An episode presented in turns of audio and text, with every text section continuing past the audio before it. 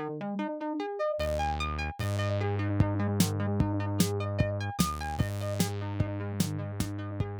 Uh, hello, welcome to the movies that made me. I'm Luke Sorba hosting this podcast. I will introduce my guests, who I am very lucky to have with me uh, for this recording uh, in a couple of minutes. The theme, though, is um, creative artists, movies about people who make art. There are countless films uh, about creative artists. The first feature length talkie was about a fictional artist, uh, it was the jazz singer uh, played by uh, Al Jolson. More recently, um, I've been to the cinema to see Respect about the real life Aretha Franklin. And there have been other prestigious musical biopics The United States versus Billie Holiday, Ma Rainey's Black Bottom, Rocket Man, Bohemian Rhapsody, all of which have proved very popular. Uh, La La Land almost won an Oscar but lost out to Moonlight uh, in a bizarre uh, Oscars event. Playwrights have featured in Oscar winning movies such as Shakespeare in Love and in The Great Me and Orson Welles, which is about Orson Welles when he directed plays. And screenwriters have featured in movies on Netflix like Mank, with Gary Oldman. Two of my favourite movies about theatre are actually about school plays, which is where I started out. Get Over It with Kirsten Dunst and Hunky Dory with Minnie Driver. As a former actress who becomes a teacher and puts on a production of The Tempest, but featuring music by David Bowie. And now I can segue into saying he appears in fictional form in Todd Haynes's Velvet Goldmine, other fictional musicians, uh, Spinal Tap, The Commitments, and Dreamgirls. We've got novelists in movies like Colette with Keira Knightley, or made up ones in Stephen King's The Secret Window, and we'll mention Stephen King uh, later. Poets in Bright Star uh, and in Poetic Justice, which stars um, Janet Jackson, and there's a little link to later on there. We have dancers in Fame and in The Company, choreographers in Honey, hip hop artists in Straight Outta Compton and Eight Mile. We have painters in Basquiat Mr. Turner, Frida, and Lust for Life. And these are just the films that I can remember. Filmmakers in Eight and a Half, Hitchcock, and uh, one of my favourites, My Name is Dolemite. Uh, struggling actors desperate for success are the protagonists in two 1987 movies, Withnail and I and Hollywood Shuffle. Uh, and yet they could not be set in places and around people further apart than the Brits in the uh, Lake District and the Black American experience in Los Angeles. Creative people are often driven uh, to the point of obsession. And I think of movies like The Red Shoes or recently The Disaster Artist. And one of my choices will reflect that. And creativity is, of course, often not about the solo, but a collaboration. And that's where movies like Military Wives or Community Theatre in Waiting for Guffman uh, become relevant. And my second choice will reflect that. But my choices are really add ons. Uh, we're going to focus on the choices uh, of my guests. Uh, two wonderful, uh, creative, and very talented people. Uh, with me are filmmaker and comedian Ty Campbell and actress, dramatist, and recently TV presenter and all round good egg, Suki Webster. So, welcome to both of you. Thank you, and thank you for calling me a good egg. Hmm. Hey, how's it going? Uh, you are you are you're you're both good eggs. You're both good eggs. Uh, uh, yeah, I'm very excited, um, as you can you can probably hear. So this it was great fun picking this theme, and I thought, as well as finding out movies that uh, means something to you in this area, that we would also use this as an opportunity to talk about your creativity and how perhaps what you've related to in the movies you watch says something about how you work or why you work, or, or maybe, uh, you know, pitfalls you want to avoid. And the reason I'm saying that one is because the first movie we're going to look at is Sunset Boulevard that Suki has picked. And uh, I'm going to ask you to do the two minute uh, two minute summary uh, it's 1950. It's Billy Wilder, who, by the way, uh, was a guest at my dad's restaurant in uh, in later years. Really? Oh, yes, he was. Wow. Yeah. Cool. Yeah. So did my you dad meet rang me up, read the name off the American Express card, Ah, and it wasn't a posh restaurant either. Uh, What so, restaurant was it? Uh, Renato's Italian restaurant in Kensington. They just have must have been in the in the area. And uh, anyway, that's I, so. I have lots of these stories where I, where someone I know meets someone I I idolise, but it's never me. So I didn't actually meet Billy Wilder, but my dad did. I've got I've got a whole bunch of these. Um, That's cool. I met. I bumped into Morgan Freeman once. Ooh, For real? cool. Yeah, yeah. Did was it? Could you do a Morgan Freeman? Was it difficult not to break into like an impersonation when you meet the real person? Uh, I think that was probably one of the few times I've been properly starstruck. So yeah, I didn't want to be like, "Hey, I can do you." I was like, "Nah." I'm like, "Hi, my name is Ty Campbell. I'm, I'm a big fan." I I'm always starstruck. I I am a complete fanboy, and even when on the occasion when I've I've worked with biggish names, I'm still can't believe I'm there. yeah. Um, I've only been Yeah. starstruck a couple of times, but when I have, I, I once met Al Pacino and I wasn't expecting to. So a friend of mine was doing a show in the West End and suddenly Al Pacino comes into the dressing room and my friend is getting changed. So I'm in like a, a six foot by eight foot space with Al Pacino and I literally went speechless. And then later my friend came out and Al Pacino's saying, oh, you had them in the palm of your hand. You had them in the palm of your hand. And I went, and he went, I should stop. I should stop. And I said, no, please keep going because I will be dining out on this for years to come. And he Hmm. looked at me, paused, looked back and carried on like I didn't exist. I was like, I just blew it. I, I made stupid conversation with Al Pacino. Hey ho. okay, uh, you haven't met Gloria Swanson, but she is the lead in Sunset Boulevard. She plays Norma Desmond. Do you want to say a couple of things about the movie before why you chose this, Suki? Sure. And I'm not going to tell you the whole plot because I hope if anybody hasn't seen it, they will see it. Uh, so I don't want to give a spoiler. So it's a classic movie. It's uh, voted in the top 10 of American movies by several movie magazines, movie organizations. So if you haven't seen it, uh, trust me, you're in for a treat. So, as uh, Luke said, it is directed by Billy Wilder and co-written by him and uh, Brackett, whose name I think is Charles uh, Brackett.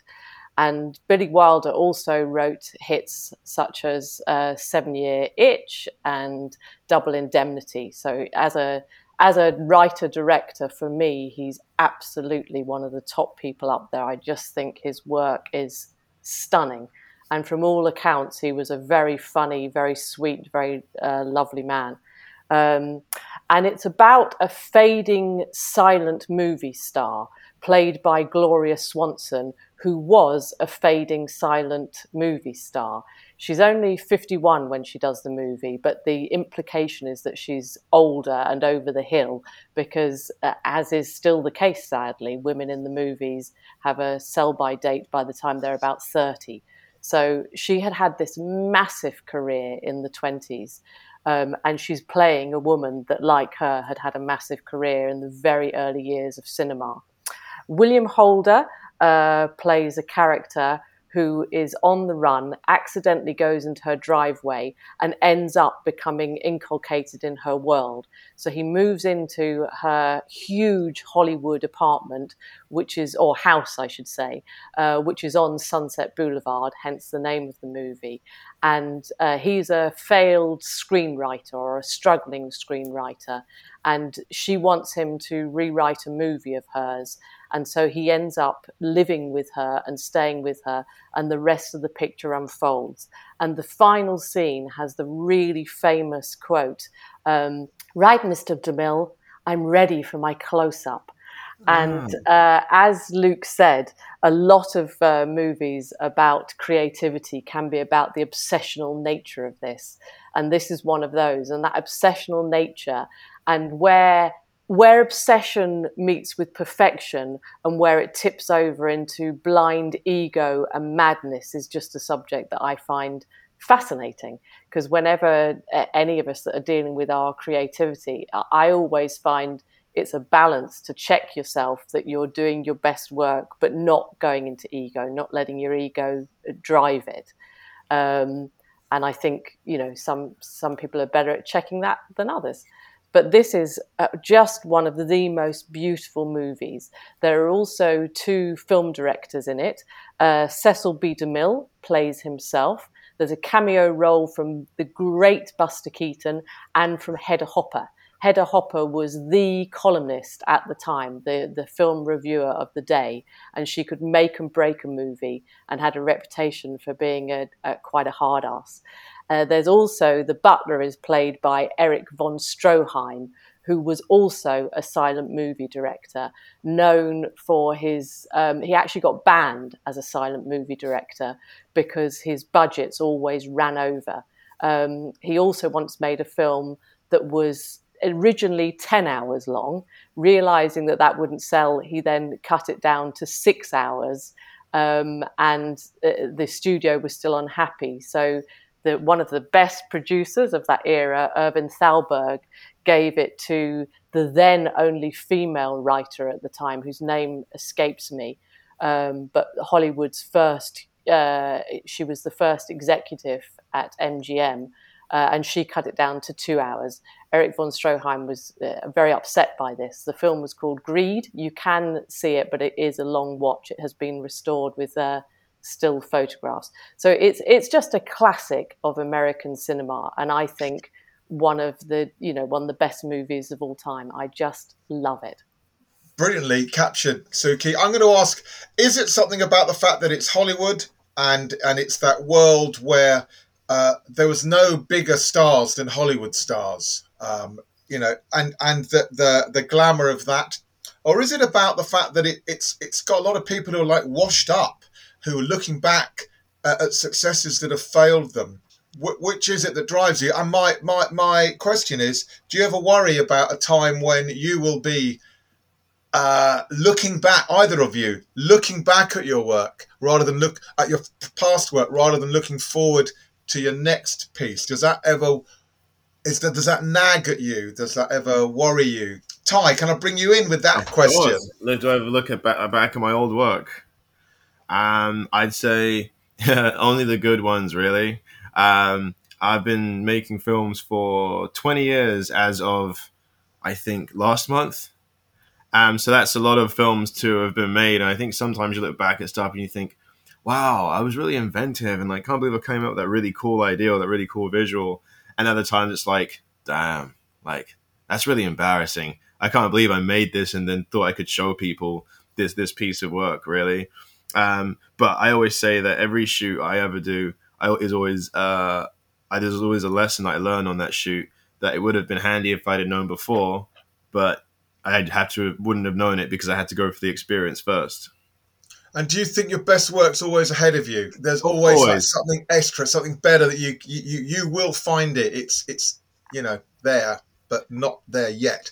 Oh yeah, of course. I think um, as creatives, you know, we, we're always developing no matter what stage in our career we are. We can have a really big concept right here at one point or have something more like simple another another stage. But I always feel that um, not only does it develop, not only does technology develop as well, but like the world develops. Um, I'm very much in the mind that what we sh- what we make is it should be timeless but it should also you know capture the zeitgeist what's happening now so like because i write um like comedy and the furthest i leave from there's like dramedy you know which is a mix of comedy and drama I, I, I think that the things that i was writing say 10 years ago wouldn't quite work doesn't, work quite as well as now because the world is a very different place so um looking back yeah see what i've done well but also just yeah capture what it feels like to be alive now so you've used the word, the word, the world, the phrase, the world is a very different place. But you sound excited about that. But there's a line in that movie in which Gloria Swanson's character she re- revisits a movie set, and and she's not looking at the changes and embracing them. She's looking back, and I think the director says to her, "Oh, you know, movies are very different now." And one of the features of her is that she can't move on. She's stuck yeah. in the past. And I was wondering, Suki, is there a fear? that we sometimes have that, unlike Ty, that our best, we had a golden period, a golden moment, one year, five year, 10 years, 15 years ago, and we're not looking forward. We want to recapture that. And, and that's that's part of the um, the nightmare that the Norma Desmond character is in. Yeah, I mean, I I think, and I'm going to say everybody, although Ty has sort of already thrown my theory out of the, the water, and you can uh, disagree with me again, Ty. I think everybody that works as a creative, because our world isn't secure, we don't have um, a job where we can say, right, for the next five years, I'm doing this. Each time we get another job or do something else, it, it, it can end. So that sense of our world being skating on thin ice, I think makes all of us a bit insecure. And whether we're looking back thinking that was our golden period or just that fear of this could end, will it continue? Will I get the next job? Will I, you know, be able to progress? I, I think it makes everybody in our industry, a, you know, that's a that's a constant. And for Norma Desmond, she's not working anymore. So mm. I think the reason why she's looking back is because she's now in stasis. She's living in this giant house that this massive career afforded her, doing nothing. She's, you know, she's isolated. She's in her own uh, lockdown, if you will. So uh, whether or not, when we all get to the point where we're no longer working, we all start looking back. But although interestingly, if you uh, listen to interviews with Gloria Swanson, she wasn't somebody that looked back. She went on and had a business career afterwards. She set up a cosmetics line and she carried on working. She moved into doing bits of television and theatre. So she was very much uh, like you, Ty, forward thinking, tried to stay with the zeitgeist. Um, so although she's playing a version of herself because she was that huge star, she, she wasn't actually like Norma Desmond in that respect. There's a, a, phrase used to describe her guests who who come and play bridge. The waxworks. The waxworks, and they're all genuine former stars. Buster yeah. Keaton, Anna Q. Nilsson, and they're described as the waxworks. And I guess it taps into that fear that one day, yes, we will have this body of work, but that's it we will be will will will be waxworks that people come and look at and remember, rather than living and part of um, part of uh, part of this world going forward. Yeah, Billy Wilder wasn't old, uh, and he had a fantastic career ahead of him, but he captures that fear of be of missing out and of no longer being invited to the party, which is literally happens because Norma uh, Norma Desmond throws a New Year's Eve party with no guests. She has like butlers, fantastic spread. She has an orchestra and no guests. So there's that fear of no longer getting the invite to the party that's in there. I recommend the movie uh, also. Uh, just the sets, the the interiors yeah. of this mansion. You talked about lockdown. It's extraordinary what she lives in, uh, but it's also like frozen in time. Yeah, it's a bit Miss Havisham, isn't it? It's great. Uh, it's the house is described as Miss Havisham in yes. the movie. Yeah, yeah in the movie. That's so quite interesting. I, yeah. I, was thinking if you if you never don't feel like you've made your greatest piece of work it or the, the greatest piece of work you have is like something like is always like in your mind like this is the thing I want to make I haven't got a chance to make it yet it's very much like the best hasn't happened yet whereas I think an interesting thing about very big especially comedy actors in film you have people like look at Eddie Murphy in the 80s like there was no one bigger than him yeah. uh, and then then after a while, he just kind of seemed to the, he stopped being as relevant, and he you know his um, box office draw became smaller and smaller, and people didn't see him that much. And you can say the same for a lot of um, big uh, comedy talent, and it's hard. I mean, obviously Eddie Murphy's made a big comeback recently, but that thing's hard because I think, yeah, in one sense, you do have to capture the zeitgeist, but for some people, it's hard to still stay relevant because an audience grows up and then new people become interested. And I think one filmmaker that's done very well to stay relevant is uh, Martin Scorsese.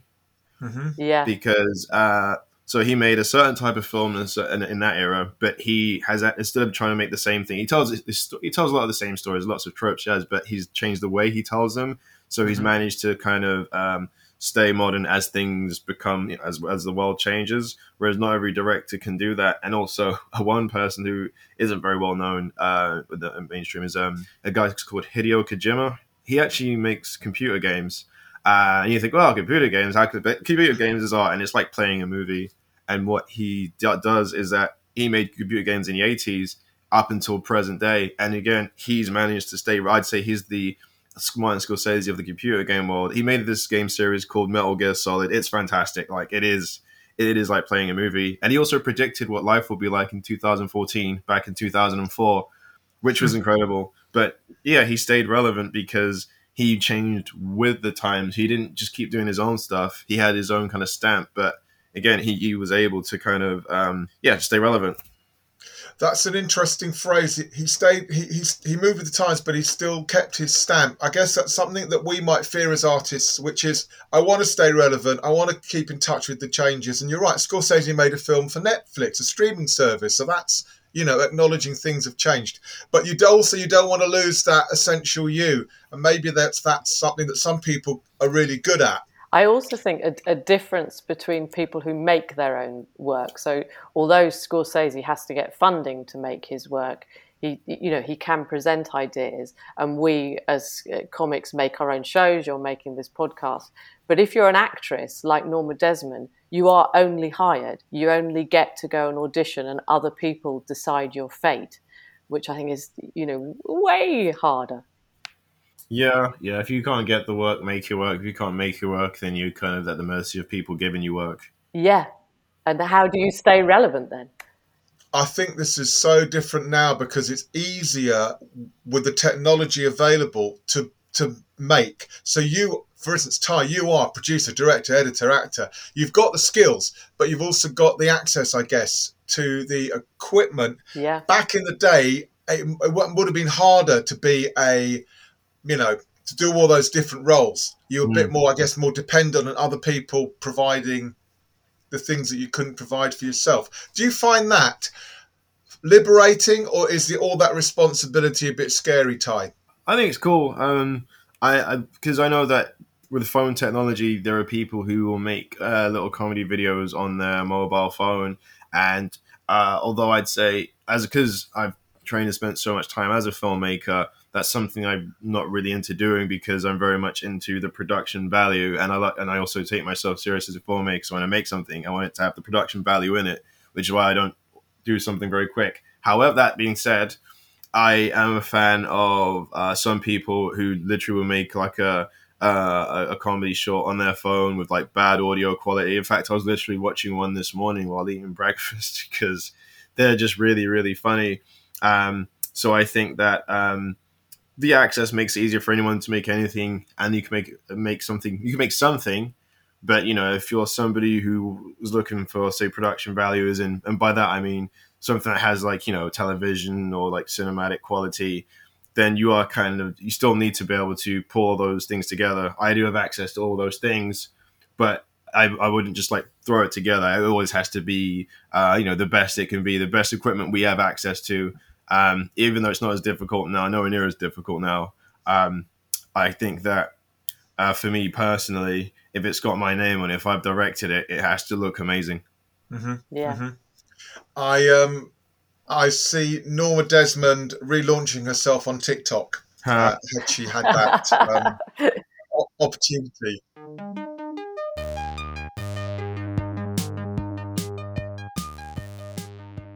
The next movie is uh, a dramatization of a true story. It's the Jacksons An American Dream. And it is, without giving anything away, before Ty uh, introduces it, the story of the incredible uh, Jackson family, focusing hmm in the latter half of Michael Jackson, but I wouldn't say he was like the main character. So here's my. Uh, I tell you what. Uh, uh, there's a link to Sunset Boulevard, but I, I I'll wait to make that, and I'll hand over to Ty. So you chose this film. Uh, I really enjoyed watching it. I hadn't seen it before, although I know the work. I mean, I grew up with the work. I'm I'm a, maybe a couple of years younger than Michael Jackson, and I had tickets to see him at the O2 mm. when he mm. passed away. So uh, tell us a little bit about the movie, its approach, and why you chose it, Ty. Cool. Well, uh, um, I think it's a surprising title to pick, considering you know all the vast like cinematic classics and great movies that have been made. Uh, it was a bit of a surprise to me, even because I, uh, part of me was like, "Oh, should I go with Mr. Holland's opus?" And there's so many films I could have picked. Even Wayne's World is brilliant, which is also based on a sketch. But when I came down to, it, I thought, well, when it the Jack oh Jackson's an American Dream is an incredible personal movie to me for many many many reasons. Uh, so firstly, it's the story of uh, I'd say the Jacksons and the story of how they came together as uh, a group. Um, how they developed uh, their time going through Motown, performing in the seventies. Uh, it has lots of great music, lots of great dancing, Mm. uh, and also focuses a bit on their family dynamic, and also has um, Angela Bassett as Michael Jackson's mother. So it's yeah, and it's a bit of a cheat because all, although it was uh, two movies in England, I think one was played on a Saturday, one was played on a Sunday. I used to have it on the VHS. In the states, it was actually a mini series. So uh, the version that's online now has an extra, has a 35 minutes at the start, which is basically a prologue, which follows um, Joe Jackson meeting, um, you know, his future wife, and then um, also has a bunch of uh, deleted scenes or extended scenes, uh, which was really interesting rewatching it. I actually found that prologue quite in- interesting because one of the things that I pulled out of it was the drive, the obsessive drive that Joe Jackson has. Uh, he, he, he he's going to make a success. Not personally, although he did he did start with his own dreams of I think professional baseball or maybe a, a, a musician. Is that drive, which at times is kind of we worry about it, is it is that excessive? Is the sacrifice he demands and the drive he puts in necessary to become truly great? Or was it necessary because this is a black family, a black working class family in a racist and capitalist country? So, to what extent is it the specific of the Jacksons, or is it that anyone to try reach true greatness has got to cross that line? um, because Joe Jackson does, as a father, I think, cross cross that line, and certainly, and and and, his wife pulls him up on it. What do you think, Ty? Um, I think it's interesting, really, because okay, on well, the movie itself, which very clearly doesn't go into any of the element of the racism that would have been faced in that era, which is a it's a white director and it was in the '90s, so a lot of stuff tend to ignore anything that would make an audience feel uncomfortable. So, like, obviously, this isn't the truest story because obviously Joe Jackson, who is oddly framed as kind of the main character, which is odd because he's a, a world famous child beater. Um, and I think obviously they even like didn't really go into how badly the children were like physically abused as well. So that's kind of seen as light, and even some ways can be played as kind of comical if you're referencing the thing that happened.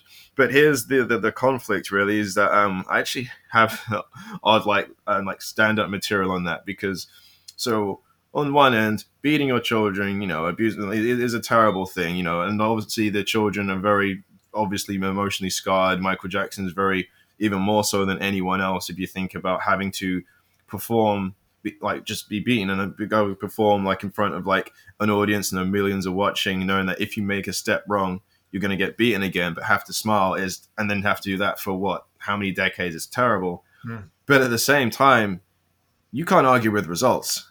And that's the thing. Like it what Joe Jackson did was horrible, but he did get results. And that's the kind of odd like kind of conflict there is like, yeah, Joe Jackson is a monster. Maybe he shouldn't have done it. Well, he shouldn't have, but at the same time, you know, he beat his kids into success. So whatever he did do, it worked. It just also broke his children. So I think that would be a well. Then a more if you were telling the story now, that would probably be the modern kind of telling of it, which would be, you know, um, which is the the real repercussions of that is that yeah they're successful and you know Michael Jackson became one of the greatest singers of all time but was it really worth it Yeah, I mean, I found that really interesting. You look at um, stories coming out today about uh, um, star athletes, Olympic gold medal winners, and we know they've gone through physical pain, and and the coaches have crossed the line into bullying, or sometimes people do it to themselves. They will uh, an, a, a sports person or an artist will put themselves through that grueling, physically, uh, almost self-abusing process to get to that true greatness. And so I think it's in there. You're, you're right. I mean, it did feel like it was it was it was watered down to be acceptable, but it's it's still in there. One does notice, and you're thinking, was it worth it?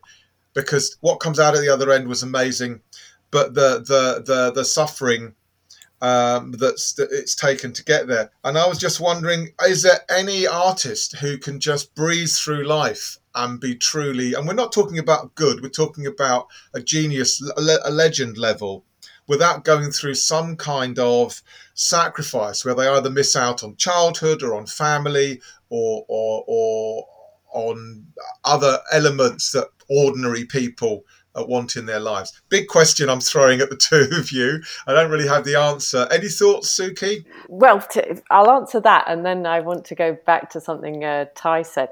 I, I think to be truly excellent at anything, there will always be sacrifices, but it doesn't have to be as cruel and mean as the Jackson household. You, you know, mm. it, I'd, I'd say it's arguable that had he have been that obsessive but kindly, he still could have got the same results. I think to be excellent at anything, you've got to work seriously hard and be obsessive about it. But you don't have to be cruel and uh, beat your children. Um, and watching it, what struck me, which is sort of what you're saying, Ty, was what wasn't said. You know, yeah. if if that was the sanitized version, because it was based on the autobiography of Catherine, the wife, um, and it was also intriguing to me that by the end they had sort of justified Joe Jackson's behavior. It was also made in 1992 before all the allegations of sexual abuse were made against Michael Jackson. So mm. it's it's a it's both an intriguing story and I found slightly uncomfortable because of what's not said. And that I think is almost like another character in it unintentionally. And it's produced by Jermaine, isn't it? So yeah. it was a, yeah. a version of them that the family had clearly okayed. And so it kind of made me intrigued of what the real story, the real truth would be. Because if that's what they were allowing out about their father, who was still alive at the time. Their mother was still alive at the time, you know. And obviously, we we've heard the stories, but we could, they are not just of Michael Jackson, but of Joe Jackson. They are allegations. What was it really like? I, yeah. I was intrigued. There's actually uh, a scene uh, in the, uh, early part where they're performing, and uh, Marlon, uh, that be the one up from Michael, that he they're rehearsing, and he falls over in the spin and yeah. he's taken to the next mm-hmm. room, mm-hmm. and like he he he's I mean it could be the acting, but it's most like the directing of it. Like yeah, he's getting like beat in the next room, but he doesn't. It's not like horrible crying. It's more like oh, he's just getting some light smacks and he's crying, but. I, I thought, well, what if, as a senior, as an adult, what if he was like screaming, like really screaming? Like it would be horrifying. And they kind of, obviously, because it's, uh, you know, they're trying to keep this thing light and keep it enjoyable. They you know they they make sure that I was like oh it's not too bad he's just beaten but what yeah. if yeah it's like it, it, they do kind of really gloss over that um although also, I sorry Ty. I did no, think no, the fact that every time he later in the film every time when they he Joe Jackson walks in the studio they all just go quiet. And I thought that was a really good chilling way to represent what this father figure meant to them all. He was I know, actually I felt figure. that um, sorry Suki, I cut over. I actually felt that even though uh, it, that it didn't explicitly show what we suspect was the worst, it was hinted throughout yeah. that we could we could imagine. I will. Uh, so I'm going to mention something else. So uh, okay, so Fred Astaire and Ginger Rogers, their dance sequences, even now, 70, 80 years later, are considered legendary he choreographed those dances, Fred, and he would make Ginger Rogers rehearse and rehearse, and she would bleed into her shoes, and he would make her do another take and another take to reach the perfection that we watch on the screen. And we don't know this. So, what, what audiences, they don't want to know when they're watching it.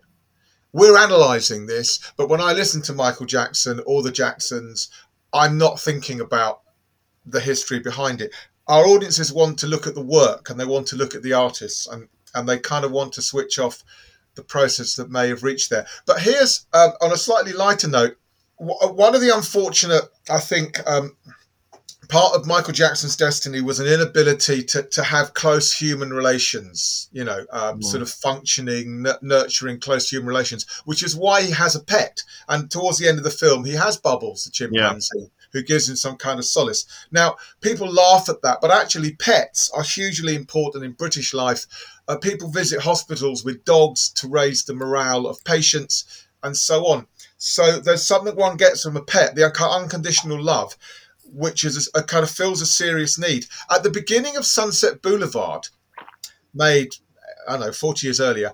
Norma Desmond has lying on on on this massive table under a, a sort of blanket her dead pet chimpanzee, which she's going to have buried. Uh, it's an extraordinary coincidence that I didn't realise until I saw the films back to back. But it's just showing she is unable to have this close, intimate, uh, you know, expose your vulnerabilities relationship with another human being. She has it with the pet. So that's just that weird link between the fictional life and the real life, but something that seems to capture the loneliness of of people who reach the top.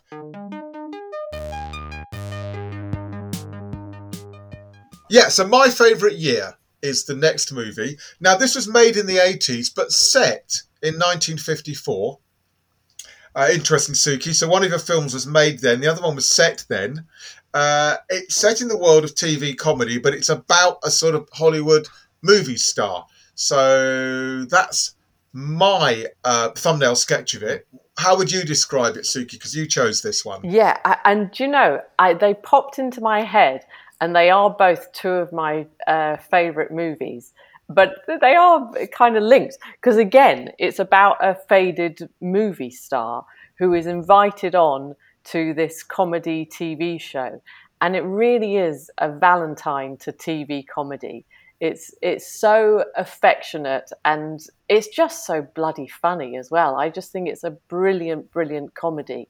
And a lot of comedies don't stand the test of time. And even though it was made in the 80s, I think this one does stand the test of time.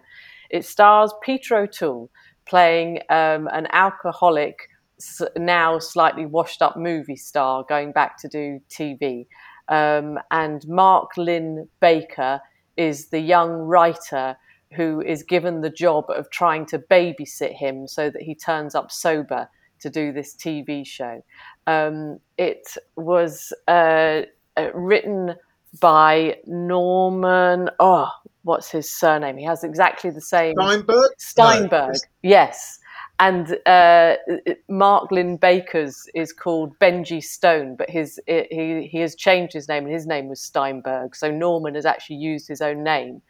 Um, and it was uh, done by Mel Brooks's production company, and mm. I think is actually based on a true event of Mel Brooks trying to look after Errol Flynn back in the day when he was working writing TV comedy, and it's I set. Mel Brooks.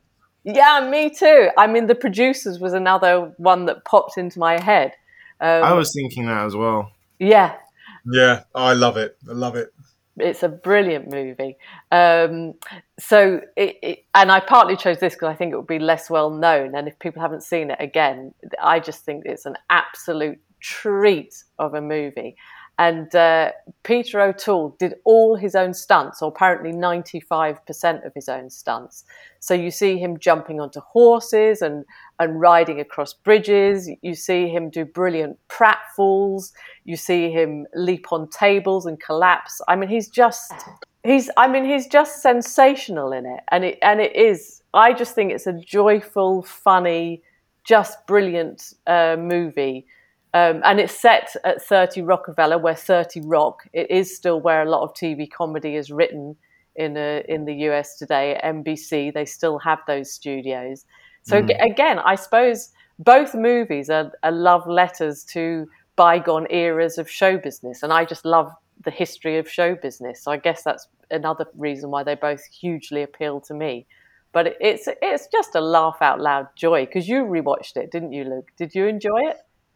Yeah, yeah, I did enjoy it. Um, um, um you know, I'm as a comedian. We're, we're three. We all love comedy. Mm. So the setting, which is a bit like Saturday Night Live now, is um, you know, you're writing to the wire, you're, you're you're broadcasting live, and the three of us do a lot of live comedy, so we really kind of get it. Yeah. Um, the thrill, the uh, the danger, the buzz. Mm-hmm. Uh, what happens in this version, though? Oh, don't give the end. Don't give the end. I'm a big yeah, no yeah. spoilers. No spoilers, Lukey. All I'm going to say is there is a within it there is a punch up between the comedian who is satirising a gangster and the gangster's henchman. Yes. And the comedian is doing really well in that fight. Uh, and we know, as most comedians, if you got comedian versus real gangster, I mean, yeah, you, they wouldn't take the bets. They wouldn't take the bets. I wondered whether, and I'm going to ask Ty this as well because you do a lot of satire. a gangster in a fight. No, no. I was going to ask that. Have you ever been in a gangster fight? Is part of this film I thought was the fantasy that if only instead of just making fun of all the shit in the world, if we could actually change things, if I could actually throw a punch and knock out this person I've been lampooning because they're a giant asshole. Uh, and because that's what happens in in in the show, uh, in the movie. Because what we do, we poke fun at well, Donald Trump or whatever is poking fun at, but we don't really get to change anything. So I, I just thought, is is that one of the things that, that that draws us? Would you like to be able to change the world, or do you prefer commenting on it, Ty? Uh, that I would say that is literally uh, the reason why I make films. Okay, Ah, Yeah, um, my my whole dream isn't like to be a big Hollywood like filmmaker or win an Oscar. It's like just to change the world. So my format is comedy. So, and I think that through uh, satire, you can definitely you know say things in different ways. Like uh, South Park is one of like modern times' greatest satires. If you watch modern South Park, it's very very clever. And so the things I'd say, yeah, it's always an aim of like make people laugh, but also change the way people think. I I think I I would love to. I've always wanted to, and I'm poking fun at stuff, and, and I'm politically active in a separate kind of world. But I wish, I wish the words I use would be enough for people to leave and kind of see the world differently, and then act differently. Um, but the, I think this movie plays with the fact that perhaps most of the time we don't. We we we shine a light and we use our talent to go look at this look at this maybe you haven't seen this before. But we don't actually get to, to change it. And one thing that happens in the movie is of course alan swan in the movies he's a hero sword fighter and so on but in real life he's a washed up drunk who just womanizes. But for a moment if he could actually be in real life the hero he's on the screen and i wondered whether that appeals to us yeah, You know what I mean? hugely. The fact at the end he does become the hero for 5 Mhm. minutes and becomes. There's a, a fantastic speech that Benjy Stone makes where Alan Swan is saying, "I'm not that. I'm not that," and effectively is saying, "I'm a washed-up drunk," and you you know you you shouldn't believe it. And he's and Benjy Stone, the young writer, says to him, "But you are that to me, and that's important to me. That really meant something. I needed that in my life." And I think you know, great films, great TV, great music, great comedy at times can touch us and inspire us. So, uh, whilst I don't pretend that I or or art changes the world massively like a, a revolution can, I think it it does play a part. I you know I Mhm. think that's why it's relevant and that's why it's important. I'm going to talk now about uh, because we talked about. I think it's great that we face these big subjects. Uh, we collectively, the world of our, our artists, creative people. I'm now going to talk about the personal life of the artist because one thing that uh, happens in the, my favourite year, and it's not giving away the ending, but, but Thank you. the actor the actor has lost touch with his daughter and earlier we talked about family and sacrifice one of my favorite films about um, creative people is the shining Huh. now the, the, the, there's two reasons one is for me by far the scariest scene in it is when Shelley Duvall, who plays Wendy, um, the wife of um, of Jack Nicholson's character, she has a look at the pages that he's been Yes. typing. Because one of the reasons they're in the Overlook Hotel is, is he wants peace and quiet to write this. I can't remember honestly, it's a novel or a screenplay, but tonight he, to write his great work. He wants peace and quiet. So we're in this hotel, out of season, loads of space, loads of quiet. She goes to see, and he's got hundreds of pages typed. And you and I know how exciting that would be to have hundreds of pages. We think, oh, I've got hundreds of pages, I can't believe it. And she picks up uh, the first page and, and and it has the line all work and no play makes jack a dull boy. And then she realizes that this this line is repeated all all all along that page the whole page. And then she goes through all the other pages and and every page just has that line repeated. In other words he's obviously he's batshit crazy but he's written it's terrible. It's terrible. It's wasted, and every now and again, I my fear is I, I've got loads of pages, and actually they're rubbish, and that tapped into that. There's always part of me that goes, Mm. I just don't know. Sometimes I think this is great, and sometimes I just think, oh, I've just reread it and it's shit. And so that that tapped into something with me. Uh, do you remember that scene? Um, Yeah, either it's of you. one of the best reveals in a in a movie ever. I think it's just so it, it, it's so scary when it happens, and um, the obviously the Overlook Hotel is so oversized, and Kubrick always used wide angle lenses, which makes the rooms seem even more giant and even more scary. And you have a close up of her reading it, and then a close up of the pages and then he cuts to this massive wide angle uh, lens behind her. So she's leaning over the desk, flicking through the pages. And just in the corner, Jack Nicholson, who we now know is dangerously out of control in his uh, mental illness, his, his back and shoulder, the back of his head and shoulder, just appear on the right hand corner of the screen. And there's a, you know, the music obviously is great music too but it's one of the most chilling, most surprising. I mean, it's just beautiful. It's beautiful cinema. Have you seen it, Ty? Of course. Yeah, Um, yeah. I found it interesting the parallels you uh, related um, it to for two reasons. Uh, first, it's the idea of looking at stuff I wrote a while back and being like, God, this is terrible. Well, every once in a while, I look at something like, oh, it's an old, older draft, and I'm like, damn, you know what? I was in the zone when I was writing this, man. How do I get back in this zone? Or like, but right now I'm working on this news script, and I've had like two it now uh, uh, recently, or over the past few months. And like the first draft was terrible, second draft also terrible, and then you got to have the terrible draft to see what's wrong with it. And now I'm at the stage where I'm like, I have the pieces, but then like you're like because nobody wants to do anything that's bad because it's like even though you learn from it, it also kind of takes up your time. So it's like, how do I make this next thing I do good and not be something I have to look at and be like, nope, this isn't what I want to make, and then uh, start again. Yep, I've been there. Yeah. Uh, uh, so the so we can relate to that. Now the second element I, is that this is about um, artists as selfish people because you've got to be like devoted. Like he basically tries to kill his family, and it's almost like he's saying That is so selfish. it is a bit selfish, isn't it? But it's not saying if it wasn't for you guys, this would have been a better script. Basically, having a family is cramping my creative, my creative style. I, I'm gonna have to chase you with an axe.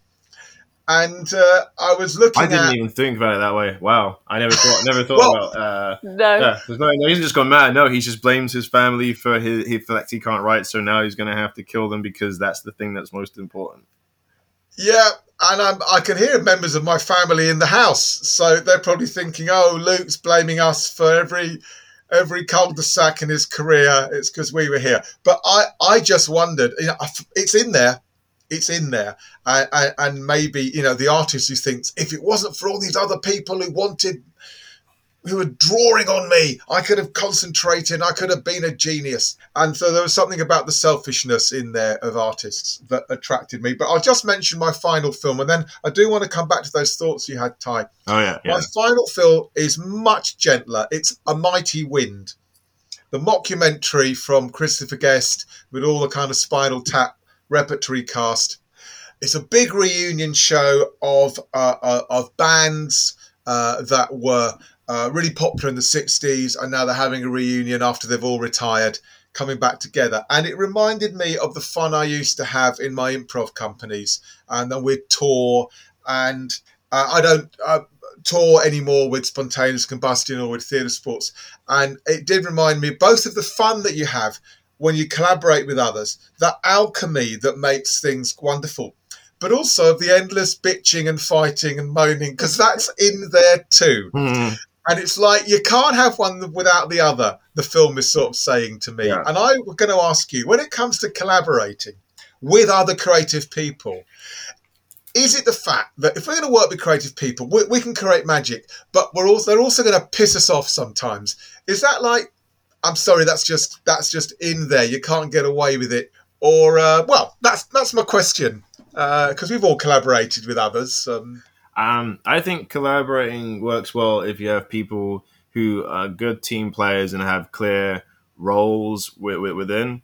Um, so, like, say for example, if it's for a, a film or something I'm working on, um, you might have someone who is like the main writer or someone who's in charge of the story, and someone else who kind of looks at it in terms of dialogue, in terms of um, there's a there has to be a point where like say the director is in charge of the creative flow of, of how it's going to work and you know the and the end outcome. So um, me I'm, I'm a very collaborative person in terms of when i work with people. Even if it's like know, if a runner comes and said oh here's my idea i'm not to be like you're a runner i'm not going to listen you know there, there was obviously times where it's like we don't have time to stop and can reconsider this but other times it's like well you know the idea aim is to make the best thing you can possibly make not make the thing that's just in your head um, and that's always so it's always important to listen, but always important to trust trust your own judgment and hope you're not secretly an idiot. Suki, uh, what do you think? Collaborating. I I mean I love collaborating, but I agree with you. I mean I think collaboration is like any relationship you know finding the right people to collaborate with is as hard as finding the the partner you want to live with or marry in a way because there's got to be the right chemistry there. But when there is it's the most fantastic thing. And we are actually planning an impro tour at the moment so we'll be on tour in the spring. Um, and just having zoom meetings about it we're giddy with excitement to see each other because it's you know it's so much fun. Um, and we will be doing that thing of t- traveling around in our tour bus all together and being crazy after shows and yeah it, it's the most joyful thing ever so i think it's great. But also there will be moments when uh, well i have to i have to say that show has very few uh, creative differences because i think with improv when you're just going on and making it up there's nothing to worry about until you've done mm-hmm. it so that takes a lot of the, the stress and difficulty out of it but when you're writing with other people, that yeah, you're always going to have to negotiate a little bit on what you think the the better idea is, and um, you know, if especially if you're both trying to be equal partners in it, it's different. If, like Ty said, you've got somebody that's a head writer, then they'll have the last say. Whereas if you're doing something with one other person, it's 50 50 or three, four people and it's all equal, that's a, a constant negotiation. But yeah, that can be difficult, and that also can be part of the strength and the joy of it. I think. Mm. I've got to say that I'm lucky too, in that the people I've uh, collaborated with creatively, I, I like spending time with them as well. So I look forward to uh, these collaborations. Yeah, I, uh, I can't I, imagine trying to collaborate with somebody you didn't want to spend time with. I mean, that would be a, bottomless pit of hell, wouldn't it? If you were forced. To Oh, that happens. And... You know that they, they that get able to team people together. Like, hey, here you go, you two work together. Yeah, well, didn't Disney deliberately put people together who didn't get on, who had different views? Because he he had uh, a theory that people that were of different minds that somehow that would pull the tent pegs more taut and make it a more interesting uh, project. So he used to look at who wasn't getting on in the office in the writing teams and then put them together. Did they finish anything? I, I, I don't know. Or did they um, come up with part of it and then hand it over? I, I don't know. But no, well, I, I, guess you have to have someone in charge then. Yes, you, you, you, you can play that game if ultimately one person is in charge and makes the, the, the decision. Yeah, yeah. I guess. Yeah. Um. Well, that's so. That's um a mighty wind, which I'm recommending. Any uh, ideas or stuff that um, you wanted to say from earlier, but you didn't get the chance because I had to I had to gallop through the movies that we can um, bring back now. I had one thing. Um, something that you said about uh, Luke about um, about yeah, people don't see the all the bad things that lead up to someone you know being talented or being good. You know, people really they just want to see the they, they want to see the show. They want to see people dance because one of the reasons why I love that film as well, and also why I love watching old videos of the Jackson Five is I love their choreography. I love how yeah. tight they are. It's like they've rehearsed nice. the shit out, of and there's like it's not just like a little bit of dancing. There's a lot of dancing, like just and Michael singing live and most of the time and like um, just not hitting a bum note. It looks like he's having the time of their life. It looks amazing. And that's an interesting thing because um, as a concept, because you know how modern times we now, uh, there's a lot of looking back at things and looking at the bad that was in it as well as the good. And it's the idea that that is a thing we have. We just want to um, we just want to see people dance. And that was a there's even there's been two instances. Uh, one that was very famous and one not as much. So one was "This Is America," which um, this is a song by um, Childish Gambino, which was like mm-hmm. it traveled like all across the world and like it became huge. And it was about yeah, there's like horrible like violence against black people, but people just really want to see black people perform and dance on screen. So all the dance mm-hmm. was just a, uh, a distraction to like mm-hmm. um, like gun violence and police brutality that was happening. And he's basically dancing all around the front of it, and behind him, lots of bad things are happening. And another one I only recently learned about, which is a, a really great song called "Hey Ya" by Out the OutKast. Yeah. Oh yeah. god, everyone was singing that, weren't they? Yeah, yeah. It, was, it, was, everywhere. It's like very old yeah. style, very dancey, but turns out the lyrics is about someone who's in a relationship and is very unhappy. And um, in even Andre 3000, the singer in it, he's even saying in the song that, but people don't care about that. They just want to see, they, they just want to see like the the pay attention to the the positive stuff or the fact that he even says in the in the lyrics, you don't want to hear this shit. You just want to see me dance.